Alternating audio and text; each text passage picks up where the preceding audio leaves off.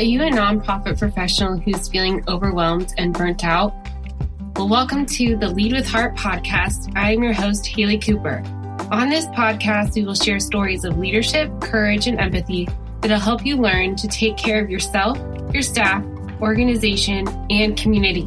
You will hear from nonprofit leaders who have been in your shoes and have learned best practices to raise more revenue and make a greater impact. Let's thrive together. Hello, everyone. Welcome back to the Lead with Heart podcast. I am Haley Cooper, your host, and today is a total pinch me moment because I have Mazarine Treyz on my podcast, and I have been following her for years and have used her tips and tricks as I have developed my own leadership and fundraising journey. So I'm just so honored that she is here and willing to have this conversation with me. A little bit about her. She is an effectiveness coach specializing in human design and she helps leaders and teams step into their highest potential. How does she do this? Human design and the gene keys. For the last five years, she has consulted for nonprofits and governments in the US and Canada, helping executives, leaders, and small teams operate more effectively by knowing their unique designs. In addition, she co founded a nonprofit, worked as a fundraising consultant, partnered and contracted with the National Small Business Administration, the City of Austin, Texas, Oregon Small Business Development Centers, Oregon Metro Regional Government, and others. And for more ideas on how you can work together, we'll share at the end and also share in the show notes. But welcome. Thank you Thank so much you. for being here. Thank you for having me, Haley. I'm so excited. Thank you. To jump right in, can you tell me a little bit more about yourself and how you discovered human design and, you know, what led you there? Yes. So I don't know if anybody on this podcast can relate, but when I was younger, I saw some people in my family not getting along. And I asked myself, why is that? And I sort of started to study as in college different kinds of personality typing systems. I studied like the destiny cards and I got certified in that system. And then around the age of 21, I found human design. And that really transformed how I saw other people and how I realized how I interacted with the world. And it made me a lot more compassionate for people that couldn't seem to get it together, you know? And it's like, oh, well, your design means this, therefore you're like that. And if you know your design, then you're going to struggle a lot less and you're going to be more successful in life. But, you know, it's a system that's based on the I Ching, astrology, and the chakra system, and nine centers instead of seven centers. So it's very esoteric. And I've always been into that sort of thing. And that hasn't changed. It's not going to change. But I love it. It's like, when you can finally have someone have this aha moment about why their interactions go a certain way or who they are deep inside, my favorite sessions are when people cry and just because they're realizing so much about themselves that was hidden from them. You know, and even you and I, as we were just talking briefly before the recording started, you're like, now I know not to push because I'm a generator. And I love that for you. Like, how long did it take you, right? It only took you like few years to figure this out, right? You're going to have the rest of your life to be successful in your strategy to wait and respond. Yes, totally. So thank you so much for sharing that intro and you just shared so much good information. But why don't we start with kind of the basics if people don't understand? And we will link to some resources for human design. But can you just start with what is human design and what are the different types? You mentioned that I was a generator, so that's one of the types, but I know there are four or five different types. So can we just start with what is human design and what are the types? Sure. Human design was, as he puts it, downloaded into Ra Uru Hu in Ibiza in the early 80s. And he then created the system that people all over the world have been using ever since. And then after he died in the early aughts, Richard Rudd kind of took over aspects of different parts of like what human design could mean and he turned it into the gene keys. And the gene keys is all about it's kind of like human design is like high school and the gene keys is like grad school. So human design can give you like, you know, personality pieces and then gene keys can tell you like So this is what your life means. you know, it's like, oh, okay, great. It's in this book. Awesome. You know, and again, take what you like resonates with you, leave the rest. But yeah, there's five types in human design, but that's a very, very, very simple place to start because each human design chart, as we said before we start recording, is completely different. This is not like a Myers Briggs or, you know, DISC equivalent. This is something that is, is really uh, very, very individualized. And if you want to get your own chart, go to mybodygraph.com. That's a great place to go, great place to start. And if you do want a reading, there's plenty of human design readers out there. I'm one of them, or you can get a book about it as well. That's also very helpful.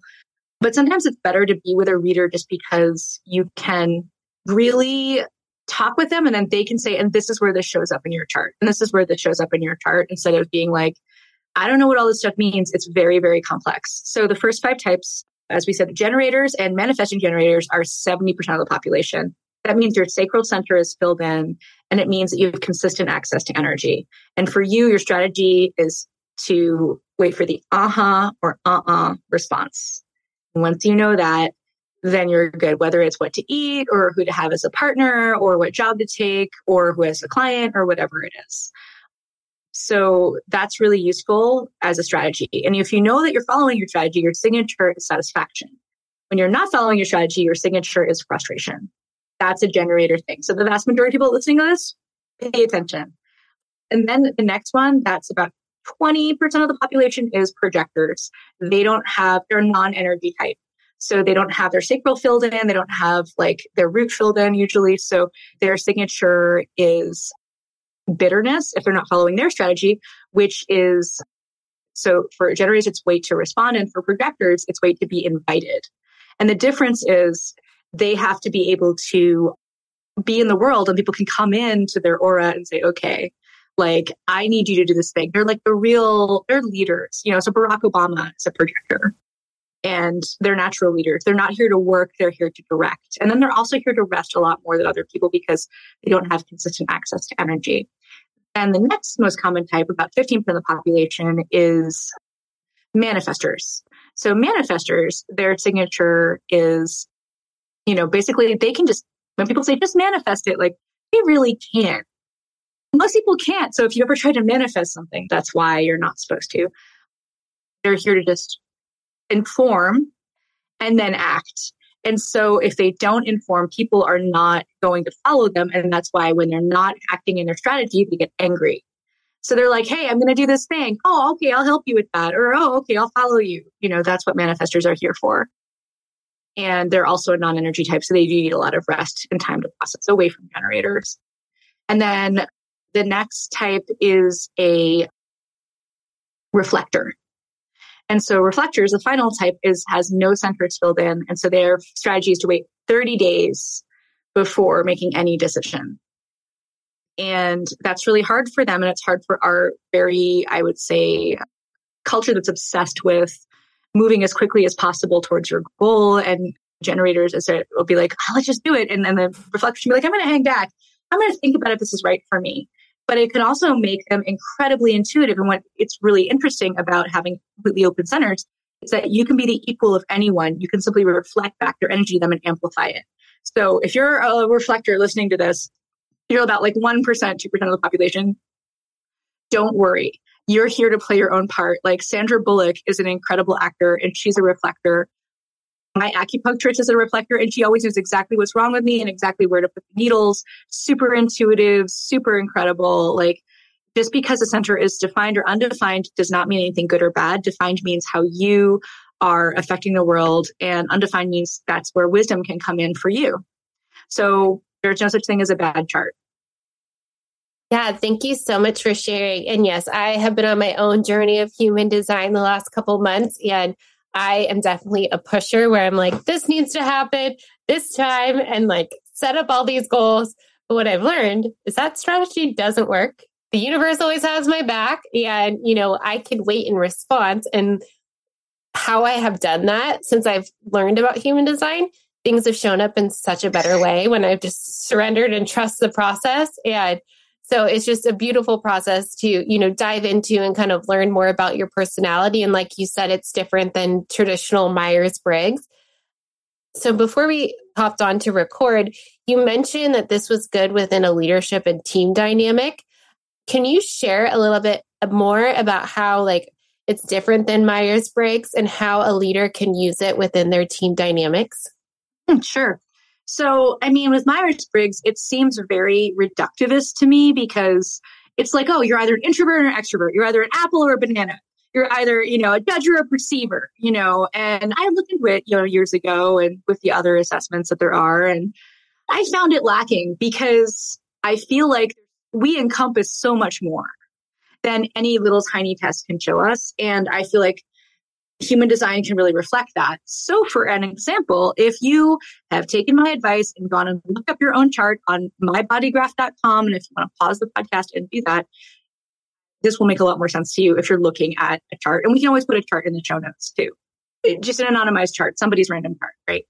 But if you're a leader and you have a team and you're like, how do I use this with my team?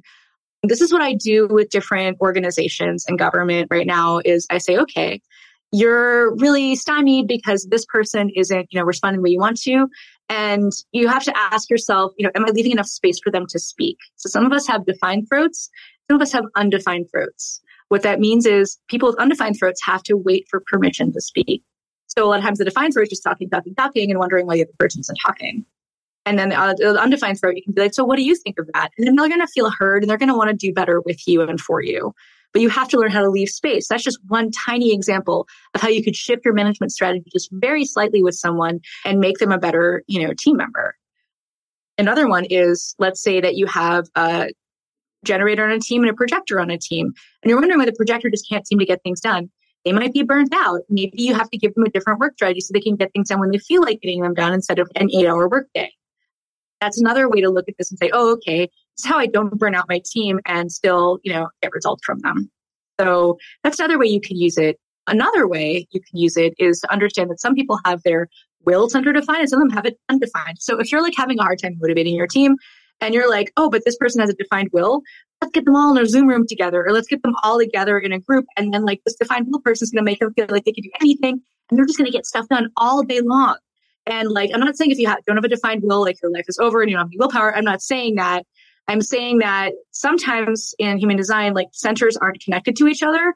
And it can be really nice to have people with different centers come together to make a team that is like able to do more instead of being like expecting the same performance in the same way from vastly different people.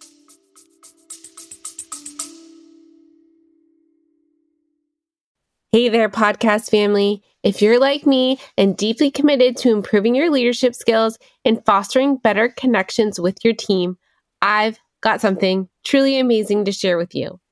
I'm proud to introduce the EMC Masterclass, something I talk about often as a certified trainer. It's an incredible program developed by the renowned Dr. Lola Gershfeld, an organizational psychologist and corporate emotional connection expert. You might remember her from a podcast episode where she shared invaluable insights into the world of emotional connection. Dr. Gershfeld's EMC Leaders courses are designed for anyone working with people, whether you're a manager, supervisor, team leader, educator, coach, mentor, or a team member. This program is truly for everyone looking to enhance their communication and collaboration skills to raise more revenue for their mission.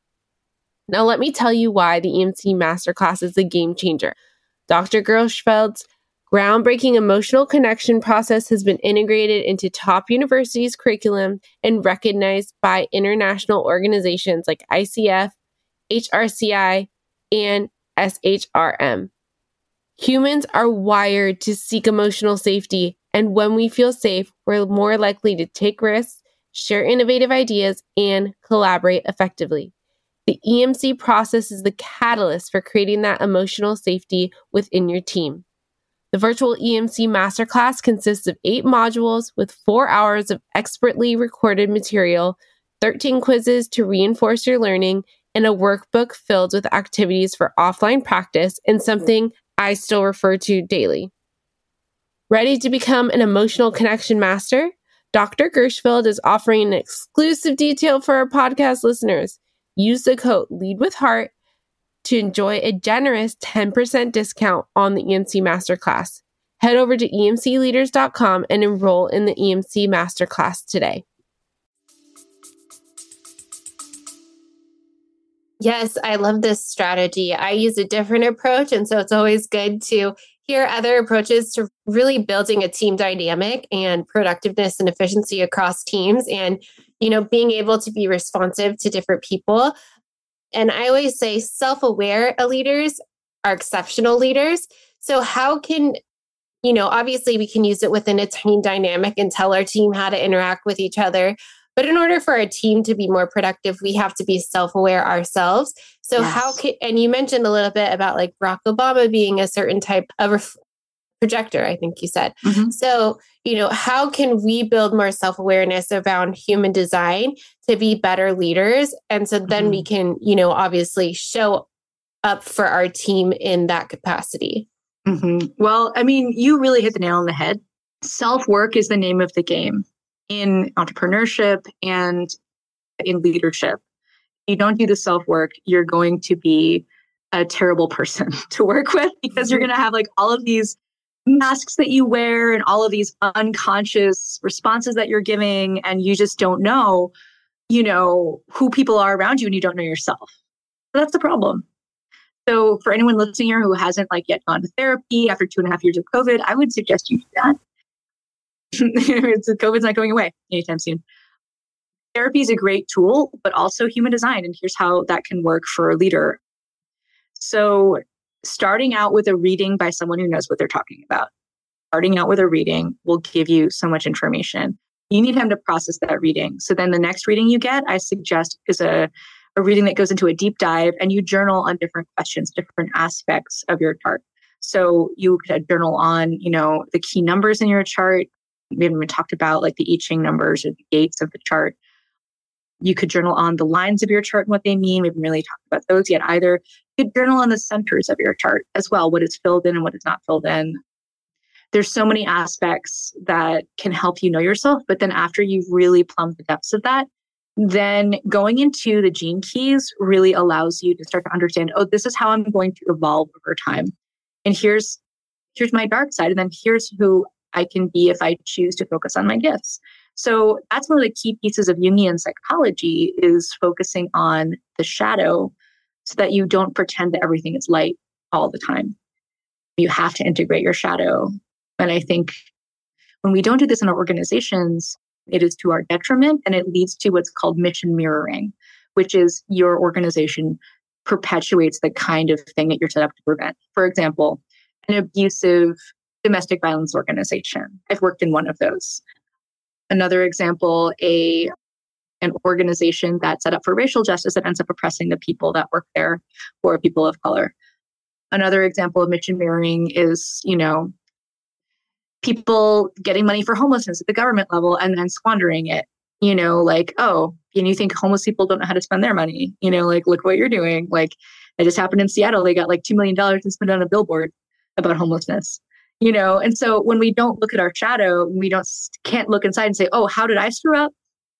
Then we won't be able to then integrate like that into our self knowledge and and lean into our gifts. So the shadow part has to come first. So that's the next step and that's the gene key step in human design. And then after that, there's another stage where you look at the pearl sequence, which really goes into more depth of like, what is your vocation? What is your culture? What is your, you know, what are the other aspects of what you're here to do and how you're here to do them? So that's something that, again, you need to really take time to contemplate and process. It's not something that you can force, but it's something that you can allow. And as a generator who now knows about allowing, I think that'll resonate for you. yeah, definitely.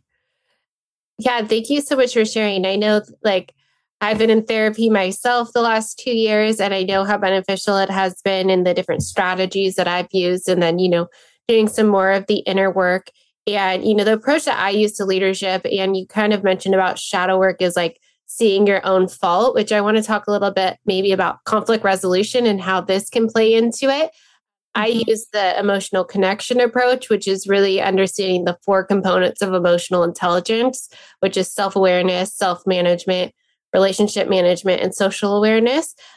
And understanding, you know, your own emotions and the emotions of others and then showing up responsively. So, in the context of human design, if you know your own and you're self aware of your own shadow work and you're aware of other people's, like, how can this influence conflict resolution?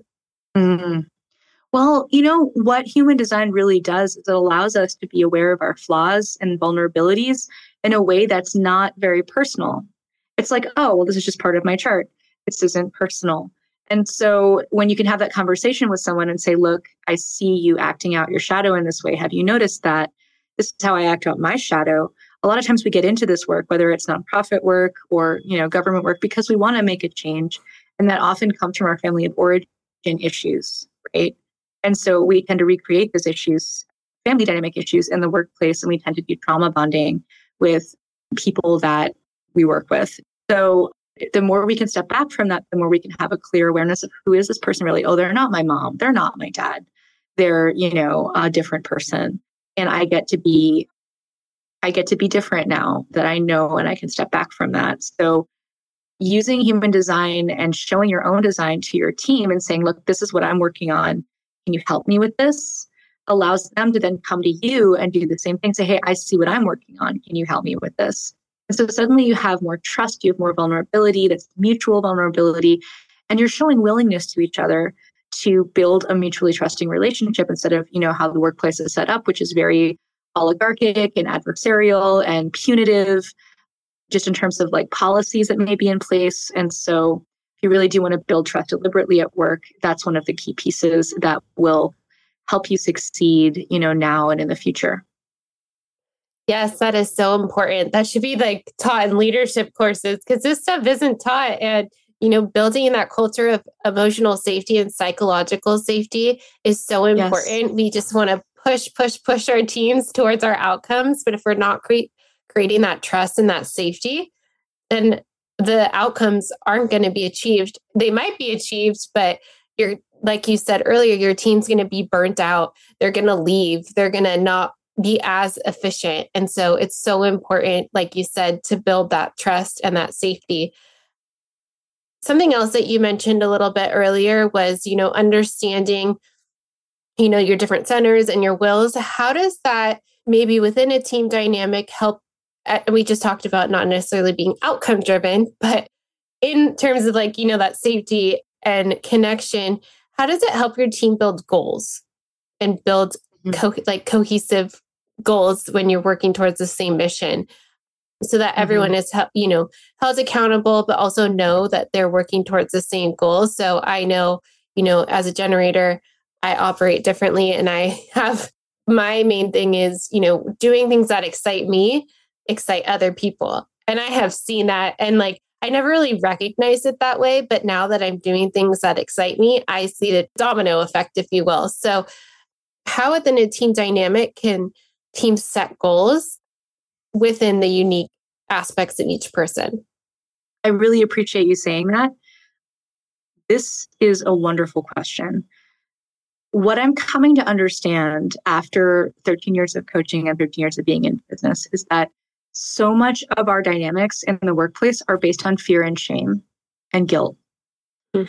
And so when we expect everyone to work a single way and push through and do it even if you hate doing it, that really sets up a toxic dynamic. And so when we start to understand how each member of our team operates differently, I feel like it can allow us to start to trust that if we don't like working as a leader, we can go take a nap and let our staff do the same or go take a walk or whatever feels good to them. For generators, we have to burn out our sacral every single day or else we don't sleep well at night. For projectors, they need an hour at least in bed alone before they sleep so that they can feel like they won't burn out. And that can help them sleep better, right? But when it comes to creating goals, knowing that we're not all here to operate the same way and giving ourselves permission to, for example, if the energy pulse is on in the root, my root is defined I get stuff done. When it's off, I need to stop trying to make myself get stuff done. And having that self compassion, which goes back to therapy, which goes back to, right?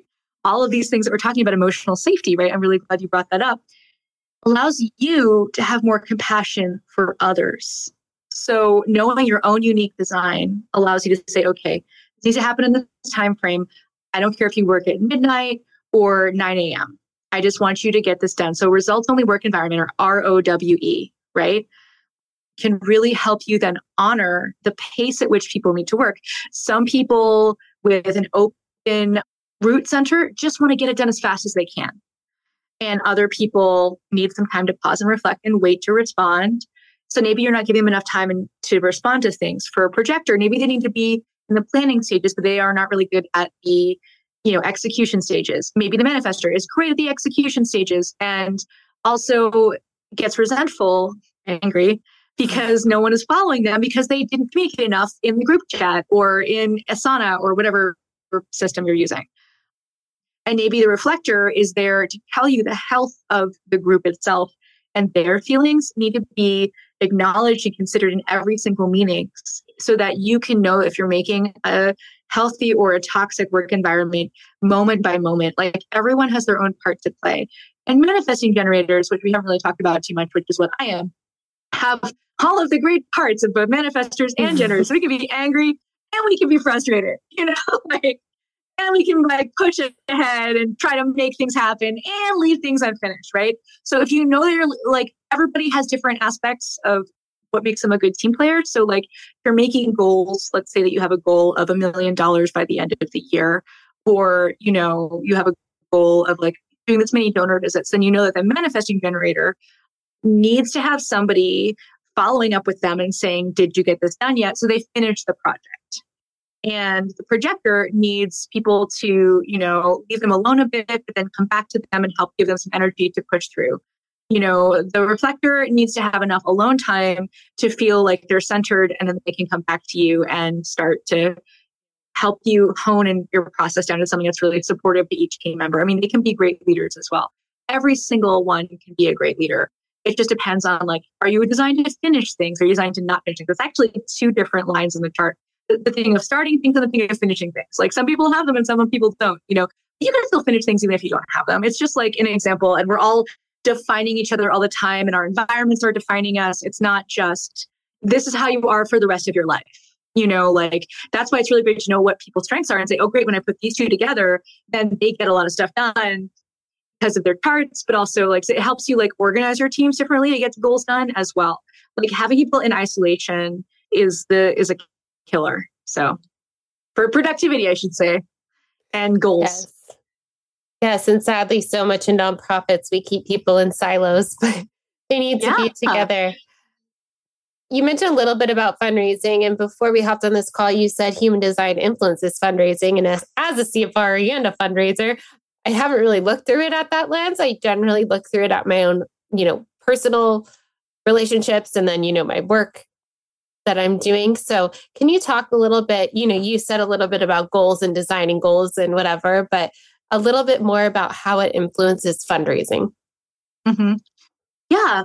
So, I've actually presented at AFP National on this like in 2021, and people had a lot of interesting responses. And I really enjoyed like looking at people's charts right there. So, for example, one of the ways I see human design influencing fundraising specifically, and I, I'll say it from like a more personal level, like is like for example, if you have an open identity center and you can be friends with lots of different kinds of people and you're not going to judge them, you can be like, great, I'm going to invite the drug dealer and the DA to my party. It's going to be awesome. It's going to be lit, you know. And so my brother has that. He has so many parties, he has so many friends and he's friends with very different kinds of people. And I'm like, wow, you really like this person? Okay. He's like, yeah, they're really fun. and also this, right? Well, my center is defined. So like, I'm like, I like a certain kind of person. I don't like everybody, you know, but he's designed to be out there meeting and greeting, you know, as they say, the woo in the, the strengths finder system, right? Like that's him. He's a great relationship builder. And so you can see how that would apply to me for gets fundraising. You know, but if you you have a defined center and you're really passionate about the cause, then you can use that definition to define the people around you and say, but don't you care about this? Now let's talk seriously. You know, this is very important. This is who we are. We are a society, you know, that doesn't let its children die of cancer like they used to, you know. And then you can go with that. You can go with the identity aspect of it, right? So that's another way you can be a good fundraiser if you know if your center is defined or undefined. So if your throat is defined and you have a hard time letting other people talk, like noting that about yourself and being like, cool, I can let this donor just talk just by sitting here and just trying to like lean back and not say as much, you know, knowing that can help you be a better fundraiser. If you are having a hard time with your feelings at work, and I don't know anyone who hasn't cried at their fundraising desk, like I think we all have. This fundraising is hard. It's hard yeah. to do it alone. And so knowing if your emotional solar plexus is defined or undefined can be a humongous tool for you as a fundraiser. So for example, I have a defined emotional solar plexus. So that means if yours is undefined, I can be helping you feel what I feel. Now, as you know, a lot of times in fundraising, we want to help people feel. So if I'm already feeling sad, I can be like, you know, what, I just heard the saddest story the other day, and then the donor, the tear comes down their face. Or maybe you're writing an incredible appeal letter or a critical grant proposal or whatever it is. Or maybe you're just like motivating in a board meeting, you know, as an executive director. And when you start to like really bring your feelings to the table, you can help other people feel and say, wow, like, yes, we need to do something about this, you know. So if you have an undefined emotional solar plexus, sometimes other people's feelings can feel completely overwhelming to you. And you'll be like, I just don't want to deal with feelings. I just don't like feelings. Or it can make you just suddenly someone walks by and they have a defined emotional solar plexus, like you can start to feel what they're feeling. Like, oh, I feel angry. Oh, I'm starting a fight with my partner. What's up with that? So it's really good for parents to know as well as team members to know they have undefined versus defined how a child's mood is maybe going to affect them. Like, so me with my defined emotional solar plexus, my parents was undefined. I could walk into a room and they would start fighting with me. Like, wow, if I had known this when I was 16, then this would be a way different childhood that I'd had, you know? And I didn't know it. And now I know if I want to be around my parents and to get in a good mood. And then I can go be around them and I can go away and have whatever mood I want. But now that I know that, I mean, also as a fundraiser, you should know like, hey, if I'm going out into like a networking event or a party for fundraising, I need to make sure that I'm in a good mood so I don't, you know, unintentionally turn people off and away from our cause. Those are just some examples of how that can work for fundraising. Yes, I love that idea. I know I'm going to an event after this where I like only know oh, one person and I'm like, I do like to get into a good mood and like get in the right headspace. I listen to some good music on my drive and like get all hyped up to go because I know that I need yes. to like turn that different brain on to be able yes. to go network and things like that. But yeah, I think those are such helpful tips to share on the different approaches to fundraising. And it takes out that, you know, I'm I identify as an introvert, if you will. And I've been told so many times that as an introvert, I will never be successful at fundraising because it's a very highly extroverted culture, right? That you have to be the one that talks and be loud and be the one that can build all the friendships. But I think through this perspective, and the human design it allows for everyone to be in the room it allows for everyone to you know like you said have those unique approaches and if whether those centers are defined or undefined you can approach donors or approach fundraising that way. So I love that it takes that equation out of it almost and really provides that new perspective, especially for leaders as they're hiring people using this human design approach whether they're going to tell that on the job interview or not but you know evaluating who they're going to hire because each person or each of the five can be effective in this role yeah, I wouldn't necessarily use it for hiring. I think that could be discriminatory. There's no way to change your human design, and you're not really like, well, I want a projector, I want a, you know, generator, because then your biases can come in. I would say afterwards, if people are open to saying, yes, I'm curious about this, great, but never ever force anyone to show you their human design. Like that's that's not a good idea. Like this has to be a thing that they want. Yeah, that's true. That's a good point. I meant so more like with you know, not yeah, not discriminating people based on it or based on whether they're, you know, an extrovert or an introvert. you know, mm-hmm. yeah, that's kind of what. Yeah, I mean, introverts can be incredible fundraisers because, like, as we said today, like you can let people talk and you can just listen, and that is such a powerful fundraising tool. A lot of people are really, really hungry for someone to just listen with a positive regard, and you can bring that you know, in small doses in crowds if you wish, you know, and then go home and decompress, you know, and just knowing that about yourself. you know? Yeah, I think that's so important because often they get misconstrued. And yeah, it's all about where we get our energy. And that yeah. ap- applies to human design as well. Mm-hmm. So, is there anything else that you want people to know about human design? Obviously, we'll share all the goodies in the show notes, but anything else that you'd like to share? Mm. Well, I would say to people check out my site, humandesignreadings.net, or you can check out mazarinetreyz.com. And you know, look at your chart of mybodygraph.com. I think that it's a really great first step to just kind of see what you're working with. I would say Karren Curry has an excellent book about human design if you want to just kind of like dip your toe in before you get a reading or after you get a reading, you want to go deeper. It's a very useful book, but there's so much more we didn't talk about. We didn't talk about the incarnation cross. We didn't talk about like the shadow side of all of the different positives of human design. You know, there's so books and books written about this stuff. So, yeah, I'd love to keep the conversation going. So, if you want to reach out and say hi and say, I'm curious, I offer free 15 minute readings and happy to share with you what your chart says. Amazing. Well, thank you so much for this conversation. I learned so much and I look forward to sharing it with more people. Yay! Thank you. Thanks for having me.